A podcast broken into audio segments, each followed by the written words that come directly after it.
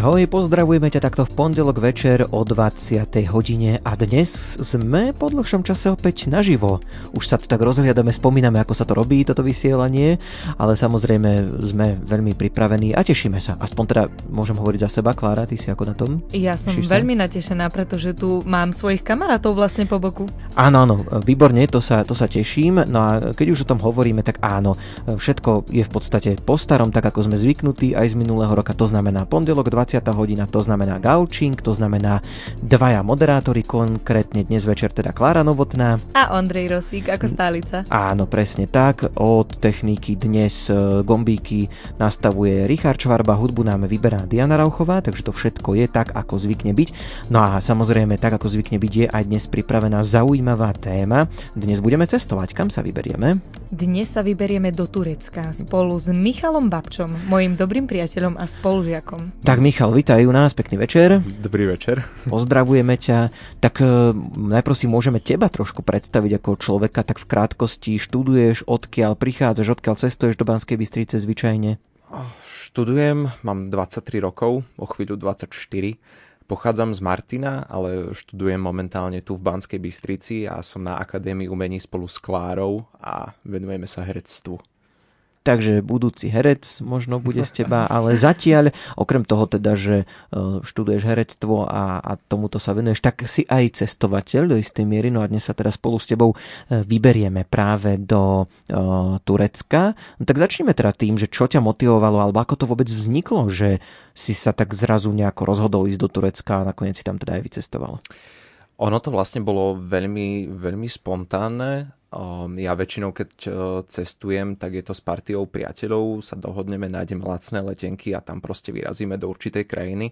Avšak Turecko uh, bolo cez uh, jeden projekt cez Erasmus, Uh-huh. A bolo to také veľmi improvizované. Ja myslím, že vlastne asi necelý mesiac pred odletom do Turecka som vlastne zistil, že teda s partiou mojich kolegov ideme, ideme na, na tento projekt. Bolo nám to odporúčené a posunuté od nášho vedúceho mm-hmm. z letných detských táborov, že je takáto možnosť. No a ja neodmietnem žiadne cestovanie, tak som si proste povedal, že idem byť spontánny a idem zrazu na nejaký Erasmus projekt do Turecka. A dostali sme o tom nejaké informácie, že sa jedná o projekt, kde budeme porovnávať agrikultúru a poľnohospodárstvo z, vlastne ako zo Slovensko s mhm. Tureckom. Mm-hmm. Stretli sme sa tam o, účastníci z mnohých krajín, bolo tam Grécko, Rumuni tam boli, o, zo Španielska tam boli dievčatá, ale aj z Indie. A v podstate ja s mojimi, s mojimi kolegovcami a s mojimi priateľmi sme tvorili takú tú slovenskú delegáciu tohto, tohto projektu. Uh-huh. Uh, toto ma zaujíma, že ako študent herectva si povie, že dobre, však idem porovnávať agrokultúru Slovenska a Grécka, som o tom dostatočne, teda Turecka, som o tom dostatočne vzdelaný, e, určite o tom niečo viem, nie? že to je také zaujímavé, že vlastne si sa dostal k takémuto niečomu. Uh, áno, ja som si tiež uh, spočiatku hovoril, že čo ja tam preboha vlastne idem robiť a ono nám to bolo chvíľu prezentované, že ideme pestovať zemiaky. tak chvíľu som sa naozaj pohrával s myšlienkou, že vlastne 9 dní tam idem uh, sadiť zemiaky a hnojiť ich. Avšak uh, ja sa venujem každé leto jednému, jednému detskému táboru, kedy sme vlastne s deťmi na farme a staráme sa tam aj, aj o zvieratá a čo to sa priučíme o tom poľnohospodárstve, tak som si vlastne povedal, že prečo nie. A zároveň pochádzam aj z jednej dediny pri Martine, konkrétne z Rakova a mm-hmm. máme tiež svoju záhradku. Tak, a sliepky? A sliepky už nemáme, bohužiaľ.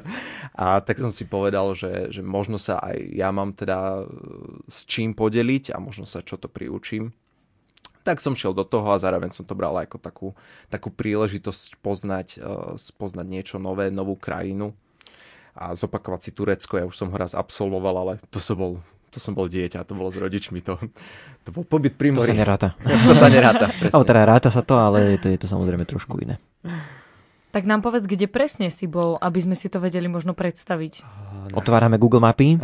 Áno. Nachádzal som sa na južnom pobreží Čierneho mora v provincii Dužde, tak mm-hmm. sa aj volá to konkrétne mesto, v ktorom som bol, Dužde. Uh, je to v podstate uh, severo, severozápadná časť krajiny, čo bol pre mňa taký, taký trošku, trošku rozdiel, keďže ja som predtým navštívil južnú časť krajiny, keď, keď som bol s mojimi rodičmi. Avšak neocitol som sa priamo v tomto meste, skončil som najprv v, v Istambule, mm-hmm. čož, čož bol teda trošku zážitok, aj keď som ho videl iba, iba z výšky z lietadla poriadne. Ale no áno, vlastne prvýkrát som počul o tomto meste, keď som sa dozvedel o tomto projekte. Netušil som úplne, že do čoho idem. Samozrejme som si pozeral, že ako to nejako približne vyzerá, ale chcel som sa nechať skôr prekvapiť naživo, že keď tam prídem.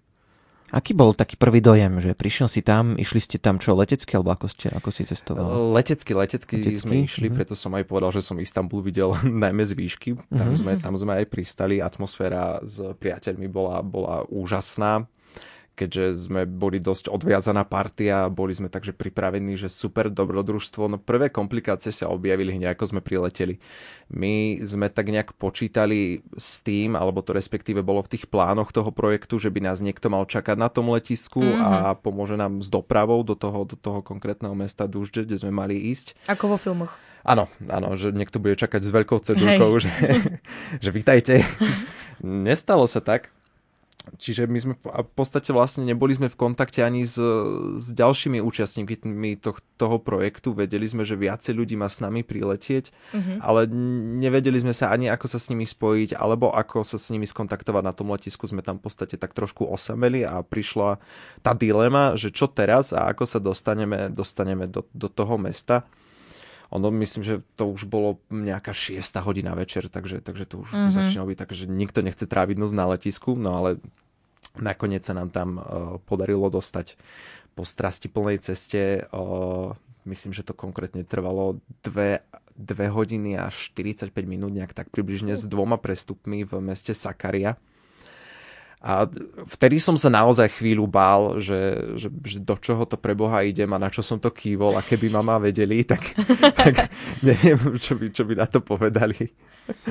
Rozmýšľam, tam je aj nejaký časový posun oproti nášmu času. Fúha, a toto si teraz vôbec nie som istý, ale nie, myslím, myslím, myslím že asi hodinu sme tam mali, mm-hmm. mali, mali časový posun. Tak to nie je také, to sa dá ne, nebolo to, nebolo to mm-hmm. také kritické ale no, no nebolo nám všetko jedno, lebo akože tiež už sa blížila tma a nachádzali sme sa v cudzej krajine bez, bez informácií a bolo nám iba teda povedané, dopravte sa sem a to bude mm-hmm. v poriadku. No, akí sú ľudia v Turecku, ako na teba pôsobili, neviem, sú priateľskí, alebo skôr odmeraní, alebo čokoľvek, čo ti napadne priamo s nimi ako obyvateľmi? ono sa to vlastne počas, tento, tento môj celkový dojem sa počas toho 9-dňového pobytu dosť, dosť menil. Uh, najprv to bolo tak trošku nekomfortné, hlavne tá ich uh, verejná doprava.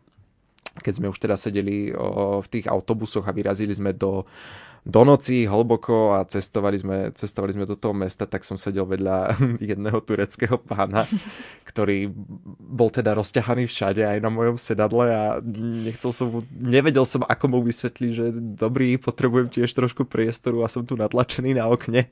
Tak som si tedy povedal, že OK, že zatiaľ asi, asi sa mi to moc, moc nepáči a všet, e, všetci mi prišli, každý mi prišiel tak, tak veľmi, veľmi prísny vlastne. V podstate, neskôr sme zistili, že na, dokonca na každej autobusovej stanici veľkej majú ako keby veľké bezpečnostné kontroly, mm-hmm detektory kovov cez skener musí človek prísť a tam tí mm-hmm. Turci sa vždycky akože tvárili veľmi, veľmi vážne tak najprv som sa toho zľakol, ale potom, keď teda videli cestovný pás a že sme zo zahraničia, tak zrazu úplne sa zmenila ich retorika, boli vysmiatí, milí, priateľskí, po anglicky s nami komunikovali, pýtali sa, kto sme, čo sme, odkiaľ sme? A nakoniec to bolo veľmi uvoľnené Turkmi.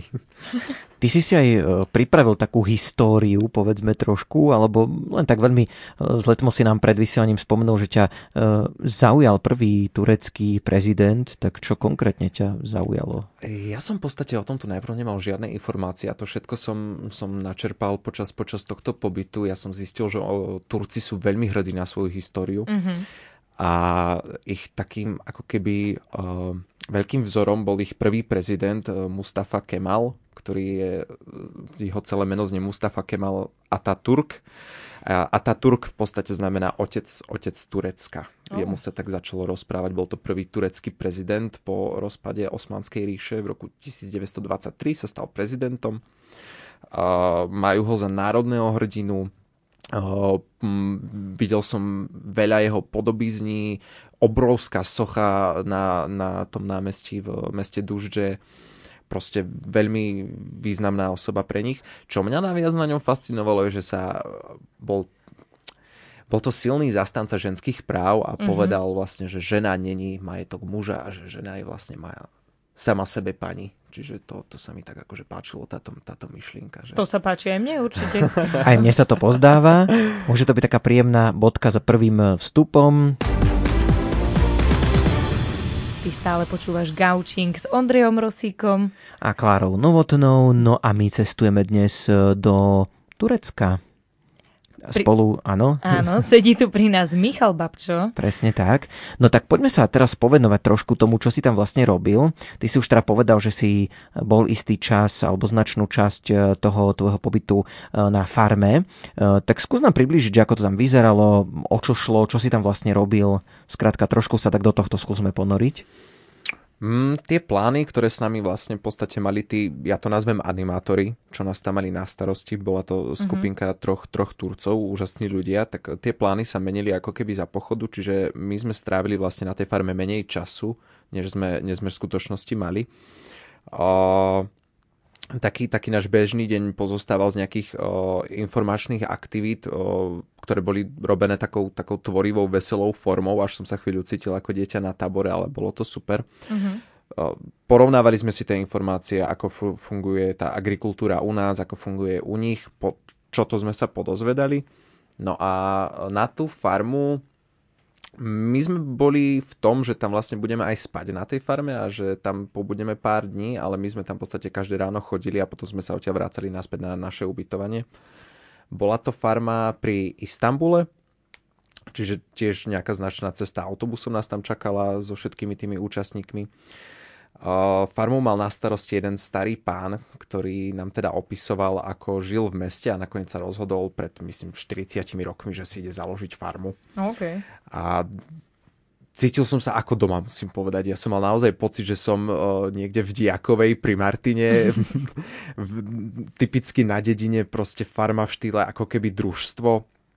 Uh, foliovníky tam mali veľké čo na mňa urobilo obrovský dojem, že veľa miestnych obyvateľov vznikla tam taká komunita, chodili vypomáhať na tú farmu a uh-huh. v podstate staré ženy tam zbierali plodiny a spievali si pri tom a bolo to uh-huh.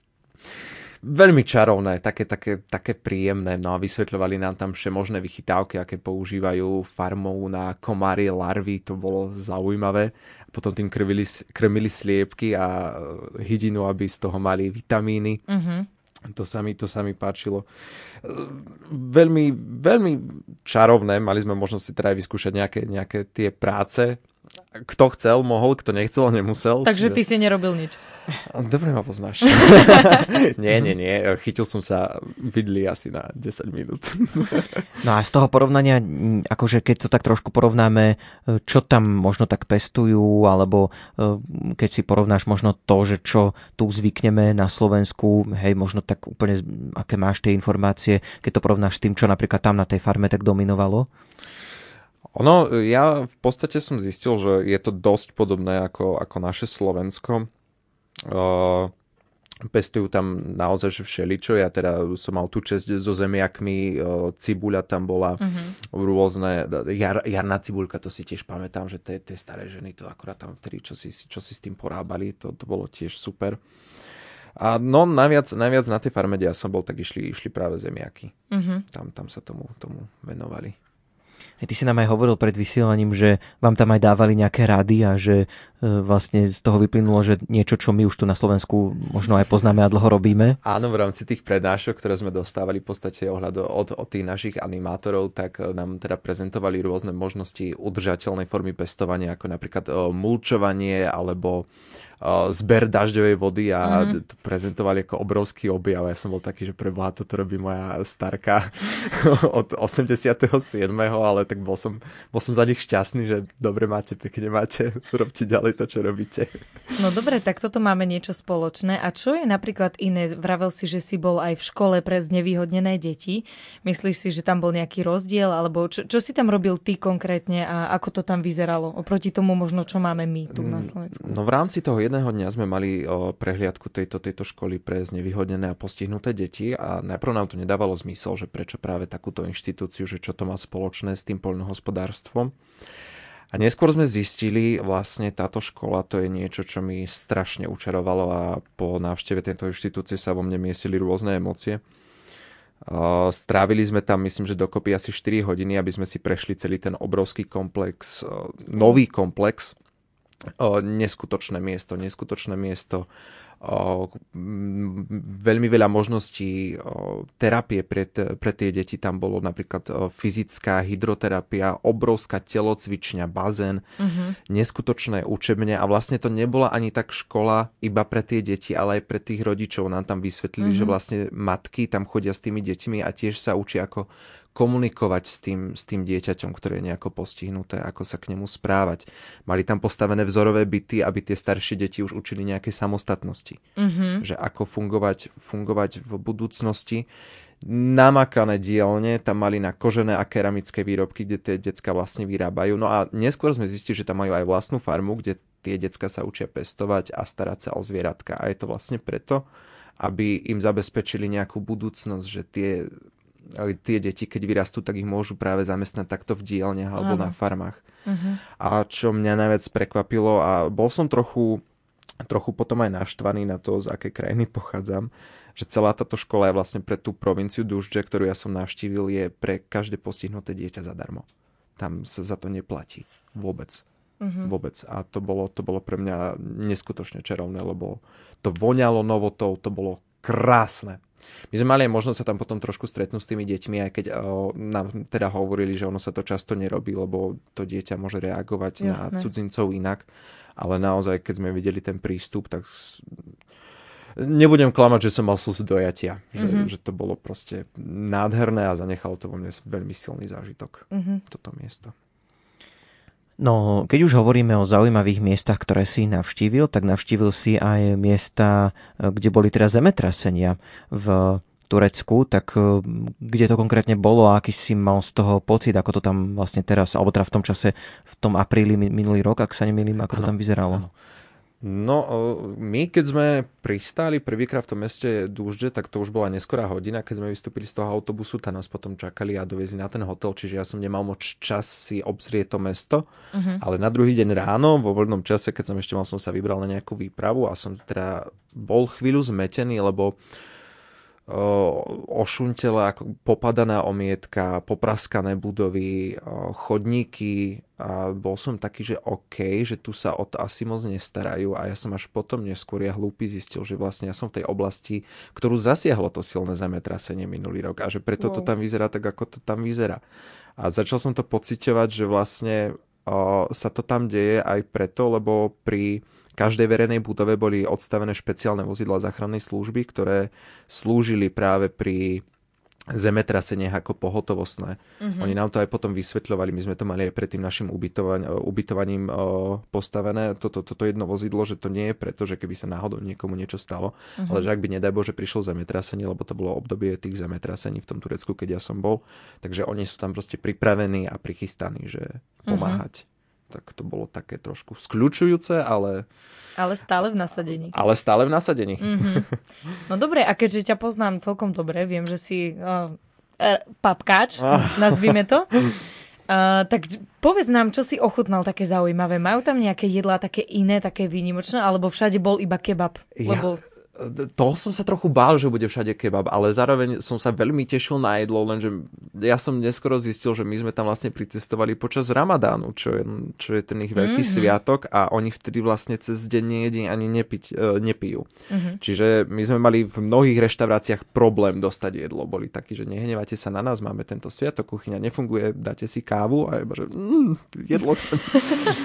ale našli sme reštauráciu, do ktorej sme sa chodili stravovať fakt, že celý týždeň a vyskúšali sme tam všetko možné. O, viem, že ten pán sa volal Sid, strašne, strašne zlatý a o, vyskúšal som tam, je to kebab samozrejme. Jasné. Tu ich klasiku pide, to sú tie také tie chleby dlhé, plnené všetkým možným. Uh-huh. Od paradajok až po, po meso to bolo, to bolo zaujímavé, alebo majú takú vlastnú pizzu, to už si úplne nepamätám, ako sa to, ako sa to volá, ale naozaj to vyzerá ako pizza, len je na tom ro- roztrete proste veľa mesa, taká proste taká fajná gazdovská, ako keby.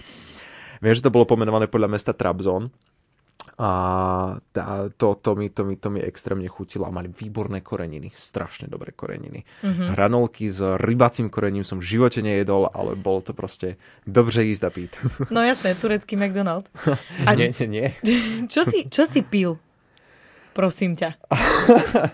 čo som pil? No, um, čaj. Veľmi veľa tureckého čaju ktorý, ktorý mi zachutil. Aj som si kúpil pár, pár vzoriek domov, napríklad čaj zo čerešňových stopiek. To, to okay. som pil prvýkrát v živote a veľmi, veľmi, veľmi chutný. Čo som ešte pil? No, kávu tureckú, samozrejme. Musí byť. Musí byť. Skle. A také veci, akože pivo a podobne, čo ja si niekedy rád doprajem. No s tým bol problém práve, že kvôli, kvôli tomu ramadánu. Mm-hmm. Čiže tam takéto veci nepodávali a vlastne tam aj alkohol všeobecne zmizol na určitú dobu z obchodov. Reálne tie regále boli proste prikryté čiernymi šálmi, že ani mm-hmm. sa mhm. na to nepozerá. Ale no, našli sme si svoje cesty. Ako... Ale super, lebo my by sme v tejto relácii pre mladých vôbec alkohol nemali e, nejakým spôsobom spomínať a propagovať, takže vlastne si nám... Sme krásne, krásne si nám na to zodpovedal, na tú otázku. Počúvaš Gaučing a my cestujeme. Našim hostom je Michal Babčo a vybrali sme sa s ním do Turecka. Tak už sme hovorili o tom, čo sa dialo na farme, aj na škole pre znevýhodnené deti. A hovorili sme o jedlách, aj o čajoch. Tak e, môžeme ešte trošku sa pri tom pristaviť. Vraj si si nejaký taký čajový darček aj domov doniesol z Turecka? Áno, Áno, o, okrem toho teda, že som si nakúpil o, do zásoby nejaký čaj, tak som mm-hmm. si doniesol aj taký menší čajový setík, lebo mi učerovali ich čajové poháre, ktoré sú vlastne sklenené mm-hmm. a na spodku sú veľmi široké a potom sa tak zúžujú tak, tak pekne. Taký, taký šotík čaju. tak zajtra o tretej, hej? Čajový dýchanek. Dobre, a aj ste im priniesli, keď ste teda ochutnali ich jedlo, tak aj vy ako Slováci ste im doniesli možno niečo naše?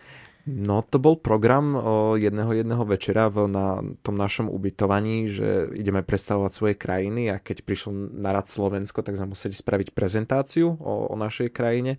A rozhodli sme sa pripraviť aj nejaké to národné jedlo. Brinzu by sme asi v Turecku ťažko hľadali. Mm-hmm. Ale zobrali sme supermarket útokom. Nakúpili sme suroviny, ktoré sme si povedali, že budeme potrebovať a spravili sme vynikajúcu zemiakovú babu mm-hmm. zemiakové placky. Na lešníky naše, Alebo polesníky, kto počúva na Kisuciach, aby bolo všetkým jasné, že o čom je reč. mm-hmm. No a bolo to veľmi komické, keďže teda niektorí moji kolegovci sú o niečo mladší, než ja nemajú moc skúsenosti v kuchyni. Sa priznám, že ja som to tiež robil prvýkrát takto, že som zistil, že čo a ako.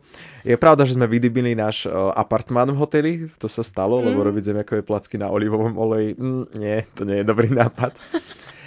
Ale spravili sme ich fakt, že strašne veľa, aby sme pohostili čo najviac proste ľudí z, celej, z celého tohto projektu a každý si pochvaľoval, vlastne to sa do Robili sme to skoro dve hodiny a do 5 minút sa to proste celé zjedlo. Oh. Všetci boli spokojní, my tiež, že teda ľuďom chutilo a pochvaľovali, že teda vyskúšali niečo z našej kuchyne a že im, že im, že im veľmi chutilo. Mm-hmm.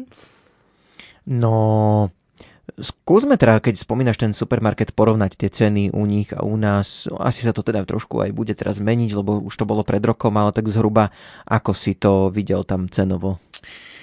V supermarketoch tie ceny neboli až také, až také tragické. No ide podľa toho, že, že za čo. Uh-huh. Ale zároveň supermarkety tam boli postavené aj tak, že sa tam dalo zohnať naozaj všetko od uh, bavlnených a hodvábnych alebo neviem akých ponošiek až po pracie gély a všetko sa tam pohybovalo naozaj za také rozumné ceny. Uh-huh.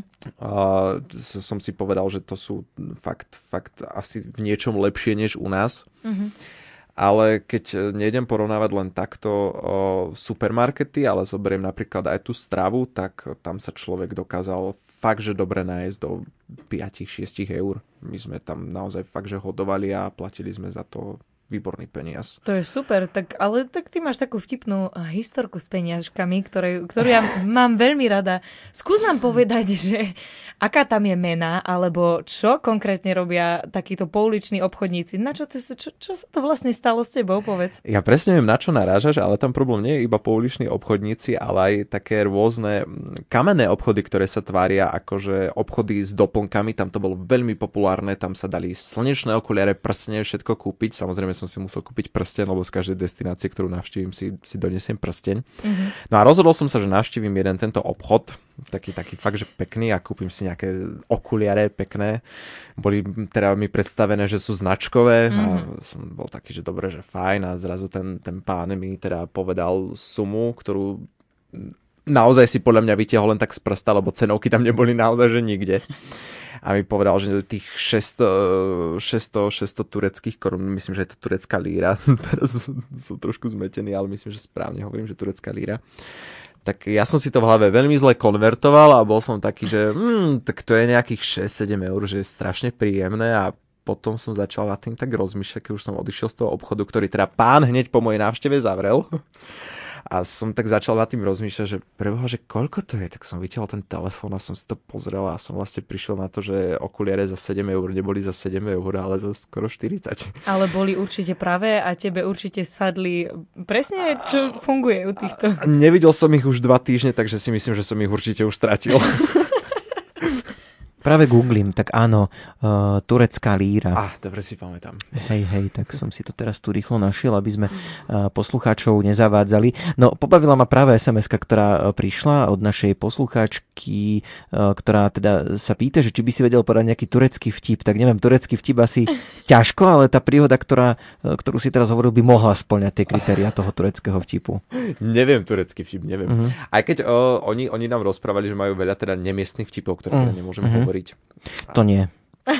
To nebudeme. To nie, to nebudeme. To nie je dobrý nápad. Dobre, ale tak takú príjemnú príhodu si nám povedal, ktorá by mohla splňať, e, keďže sa odohrala e, v Turecku. E, spomeňme trošku to náboženstvo. Už si to teda naznačil, čiže prichádzal si tam do kontaktu s tým náboženstvom nejakým spôsobom, možno, že si aj hovoril s ľuďmi o tom náboženstve. Skrátka, keď sa povie Turecko a náboženstvo, čo si ty konkrétne v tomto kontexte zažil? No, my sme vlastne absolútne netušili, že tam ideme do obdobia, kedy majú oni Ramadán, čo je v podstate ich veľký sviatok e, náboženský. Oni majú vtedy zakázané jesť a piť počas celého dňa, ako náhle odoznie večerná modlitba, tak vtedy môžu zasadnúť ku stolu a hodovať. Uh-huh. A preto som teda aj spomínal, že sme mali problém nájsť reštauráciu, ktoré by boli ochotní nám, nám navariť. Ak tam náhodou varili, tak pripravovali jedlo pre seba a svojich zamestnancov na večer, aby sa tam najedli. Uh-huh. Takže my sme mali smolu. A je pravda, že podľa mojej domnienky sme prekonvertovali na islám s mojou partiou, lebo nás tam zastavil ten jeden um, turecký kňaz, tak to nazveme, moslimský, moslimský kňaz, myslím. Uh-huh. A snažil sa s nami komunikovať, nevedel po anglicky, skúšal na nás ruštinu a nevedel po anglicky, takže nám dával nejaký výklad. My sme boli takí, že uh-huh, rozumieme, ale sme na ulici a chceme ísť ďalej. No uh-huh. a mhm. potom sme sa s ním pomodlili. No a on nakoniec mal o, takéto zariadenie na prste a proste pozrel sa po tej modlitbe na nás, odklikol si nás všetkých, čiže typujem, že to asi niečo si tým počítal a odišiel. A nám bolo teda potom povedané, že u nich to niekedy funguje tak, že ako náhle sa pomodlia takto s cudzincom, tak on je potom považovaný už tiež za muslima. Aj, aj. Uh-huh. No dobre, no, tak to je zaujímavé. Opäť e, teraz e, nahliadnem do poslucháčských otázok, lebo sa nám to tu rozbehlo. A Marcela sa pýta, e, srdečne pozdravujem a prajem požehnaný večer. Chcela by som sa spýtať vášho vzácného hostia, lákalo by ho ostať žiť v Turecku? Čo by ho presvedčilo ostať žiť tam natrvalo? Tak môžeš sa skúsiť zamyslieť, že keby si si predstavil, že by si už mal ostať v Turecku. Fú. Lákalo by ťa to? No, ak by som si mal predstaviť svoj život v takejto nejakej krajine, tak určite nie v tom meste, v ktorom som bol. Nie, že by sa mi teda nepáčilo, ale by som potreboval niečo bližšie k moru. Jasné. A, lebo ja mám more rád, ale um, určite by to malo svoje pre a svoje proti. Um, Turci sú veľmi... Uh, povedal by som temperamentný a vášnivý národ, čo sa akože niekedy aj odzrkadľovalo na tej ulici, tam proste z každého auta, ktoré stalo na semafore alebo na kryžovatke, šla hlasná hudba, mm-hmm. bavili sa, odviazaní a, mm-hmm. a také, také dosť temperamentné, ale myslím, že nie. Myslím, že nie. Ako krajina sa mi veľmi páči Turecko, ale zatiaľ Slovensko je Slovensko. A je niečo, čo by sme si možno my mohli z nich alebo od nich zobrať ako taký príklad, hej, že niečo, čo sa ti tam pozdávalo a si si vral, že toto na Slovensku chýba a mohlo by to byť fajn, keby sme to tu mali? To už som zdeformoval hmm. tú otázku posluchačstvu. Ale, ale, ale rozumiem, rozumiem, rozumiem tejto otázke a keď sa tak nad tým zamyslím, a myslím, že možno nejaká tá národná hrdosť bola na nich očarujúca. Mm-hmm že okay. v podstate stále uznávajú oni toho Ataturka ako otca Turecka a my sme tam potom navštívili ešte dokonca jedno gymnázium, tam už sa teda moc zaujímavé veci nedieli, ale bolo krásne vyzdobené rôznymi freskami, ktoré znázorňovali, ako ten Ataturk vedie svoj, svoj národ a sú na to strašne, strašne hrdí. Mm-hmm. Tak to som si povedal, že to je, to je také celkom zaujímavé a sympatické mi na nich bolo, že sú hrdí na tú svoju históriu. Tak vieš nám povedať, či si si možno ešte všímal nejak inak tú architektúru, keď, ste, keď si navštívil možno ešte nejaké mesta, okrem toho, že ak bola niekde nejaká poškodená alebo takto? Či ťa zaujali nejaké pamiatky? My sme mali potom aj možnosť pozrieť si tú odľahlejšiu, ča- odľahlejšiu časť toho mesta a ja som si to ako keby tak porovnával, lebo tam, tam o, to boli zvláštne domy, vlastne jednoposchodové a nad nimi sa trčala iba taká drevená konštrukcia, veľmi chabo zastrešená, čiže to naozaj vyzeralo ako trošku také polochajdy. Uh-huh. Ale my sme tam neskôr zistili, že ono je to preto, lebo keď majú dvojposchodové domy, tak musia za tie domy platiť viacej. Ale keď majú spravenú iba takúto ledabolu drevenú prístavbu ako nejakú povalu, tak to už sa neráta ako druhé poschodie a človek platí menej. Uh-huh. A Architektúra, videl som tam za pár pamiatok, tie mešity boli nádherné, proste to, to, to, bolo, to bolo niečo, niečo krásne, len tie modlitby, ktoré odtiaľ zaznievali dosť často, niekedy aj o pol piatej ráno, tak to bolo už trošku, že... Mm. Ale architektúra, keď si to tak porovnám, tak celkom dosť podobná s našou, ak rátame také, ja neviem, bežné obytné stavby ako paneláky alebo obchodné domy. Samozrejme v tom centre je to o niečo, o niečo honosnejšie, ale dosť moderné. Dosť, dosť moderné. Pred nami je už posledná časť dnešného gaučingu, kde máme Michala Babča, ktorý navštívil Turecko. Tak povedali sme si už veľa o tejto krajine, o tvojich skúsenostiach aj vtipných historkách, aj čo všetko si tam dokázal stvárať. Povedz mi ešte, sa chcem opýtať, čo si pochytil z ich jazyka? Uh, čo som pochytil z ich jazyka, my sme sa... Pamätal si si niečo? A, no, to je, ten, to, je, to je ten problém, že my sme sa samozrejme učili také výrazy ako dobrý deň, prosím, ďakujem. Mm-hmm. Nepamätám si z toho nič. Pamätám Jaj. si, pamätám si uh, bakšiš, čože tringelt. No jasné. To je tam tak trošku uh, dôležité a sme ho tam patrične nechávali. A, a ešte som sa naučil jeden výraz uh, inšalach a to znamená nech Boh dá. Uh-huh. Uh-huh. Takže to sa mi, to sa mi páčilo. A taká, taká zaujímavá reakcia bola, ja som to prvýkrát počul od mojej kamarátky, ktorá sa to naučila, keď platila kartou v Turecku, mali sme tam občas problém s platbami, tak e, ten e, pán sa teda na ňu pozeral a položil otázku po anglicky, že či to prejde, alebo nie. Ona, ah, inčalach. Ak Boh dá, tak Ak hej. Boh dá. no jasné. E, vlastne koľko vás tam bolo z tej slovenskej delegácie? Oh. Koľko ste cestovali? Tak orientačne. Orientačne Jednotky, desiatky. Až tak veľa. He. Nie, nie, desiati sme Desiat... neboli. Aha. Desiati sme neboli. O, o, tri baby boli s uh-huh. nami a to, šiesti sme boli. Šiesti. Tri baby, traja chalani. Jasné. Tak sme, tak sme boli. No a keď hovoríme o tom jazyku, čiže tá komunikácia štandardne v angličtine teda prebiehala? Áno, áno, a zase ja sa v angličtine cítim ako doma. Pre mňa je to dosť, dosť príjemné komunikovať v angličtine a zároveň som si tak dlho nemal možnosť uh, zopakovať tento mm-hmm. jazyk, tak, tak na tých 9 dní mi to trochu padlo dobre. Zaspíkovať. No a povedz mi, lebo ešte my dvaja vlastne pracujeme aj v gastre, brigádujeme pri štúdiu, tak ako tam reagujú títo čašníci na Tringeld? Lebo možno, neviem, v podstate na Slovensku je to celkom zaužívané, ale viem, že niektoré krajiny to nepríjmajú, že je to nevkusné, nevhodné do, doslova. Takže ako to brali v Turecku? A nie, nie, nie. Pre nich, pre Turcov to naozaj nie je nevhodné. Oni to nechcem povedať, že očakávajú, ale je to tam ako keby nejakou normou, že uh-huh. nechať nejaký ten, ten bakšiš. Uh-huh. My sme ho nechávali väčšinou, väčšinou v hotovosti, keďže sme si aj rozmenili nejaké, nejaké peniaze a väčšinou by to teda, myslím, že malo, malo byť do tých 10%, že z tej, z tej uh-huh. celkovej sumy, že taký by mal byť bakšiš. A vždycky tam na to reagovali pozitívne a nám to prišlo aj také, že dosť nízke sumy, keď sme tam naozaj že dobre jedli a pili za, za, za nízky peniaz a bolo to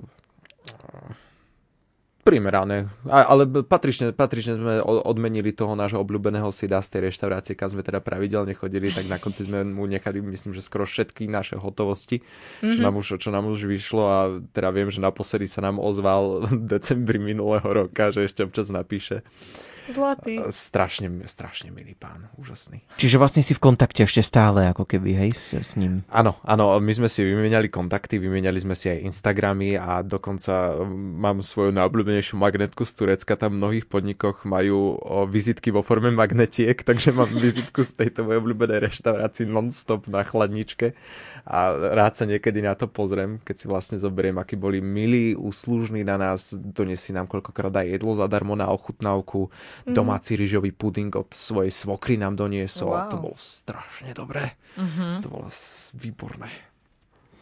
Um, možno nám ešte niečo napadne k, k Turecku, ale zatiaľ, kým sa tak stane, tak uh, máš nejaké také ďalšie plány, že kam by si chcel možno vycestovať nejaké vysnívané krajiny alebo niečo, čo už možno je naozaj aj tak v dohľade, že by sa to mohlo zrealizovať?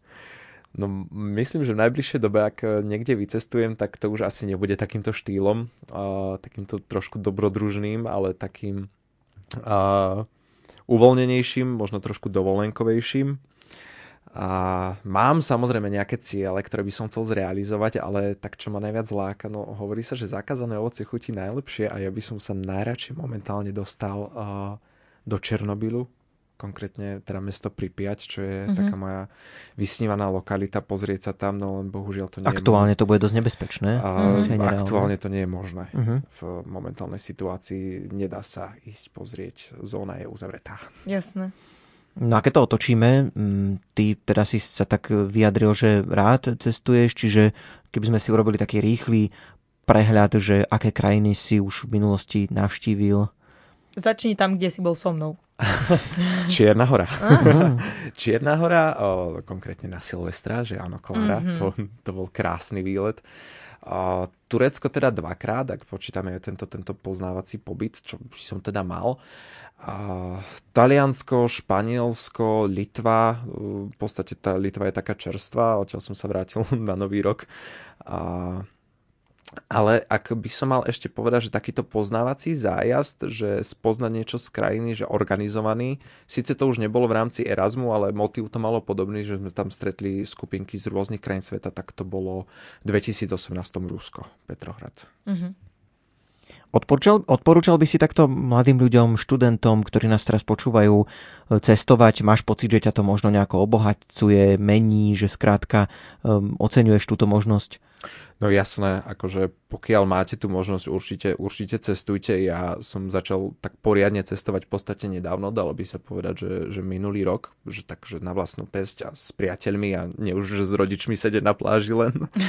A ja som mal predtým vždycky rešpekt, lebo som si myslel, že preboha, to musí stať strašné peniaze a že to má vyjde Mailand ono v podstate, nepozerajte sa na krajinu, ja to robím tak, že ja to väčšinou idem podľa, podľa leteniek a letenky do tých 40 eur sa naozaj dajú nájsť a už potom zistíte, čo v tej krajine sa dá robiť a mm-hmm. nakoniec dokážete objaviť naozaj čarovné miesta a spoznať nové lokality, nových ľudí a všetko, každý takýto zážitok sa podľa mňa ráta do toho cestovateľského, cestovateľského života. Určite. Mm-hmm. No, keď teda hovoríme o, o tom cestovaní a o spoznávaní vlastne tých krajín aj tých kultúr, tak vlastne e, máš pocit, že si si ako keby niečo odniesol alebo priniesol, nehovorím teraz o tých čajových setoch, hej, ale možno, že niečo, čo ťa tak aj naozaj zmenilo, že si prišiel na Slovensko a že môžeš hovoriť, že si trošku iným človekom po návrate? Fú, Filozofická toto, otázka toto v závere tejto relácie. Filozofická otázka. A, áno, áno. Uh, myslím, myslím, že sa to dá tak povedať, že keď sa vrátim po cestovaní, tak sa cítim. Neviem teda úplne povedať, že či som novým človekom, uh-huh. ale minimálne sa tak cítim a to je podľa mňa dobrý základ. Tak e, v Gaučingu sme sa rozprávali dnes s Michalom Babčom, ktorý navštívil Turecko. E, neviem, že či ešte máš, Klára, nejaké otázky. Možno niečo, čo aj prišlo na, na siete a nezodpovedali sme. Dnes ma vynechali.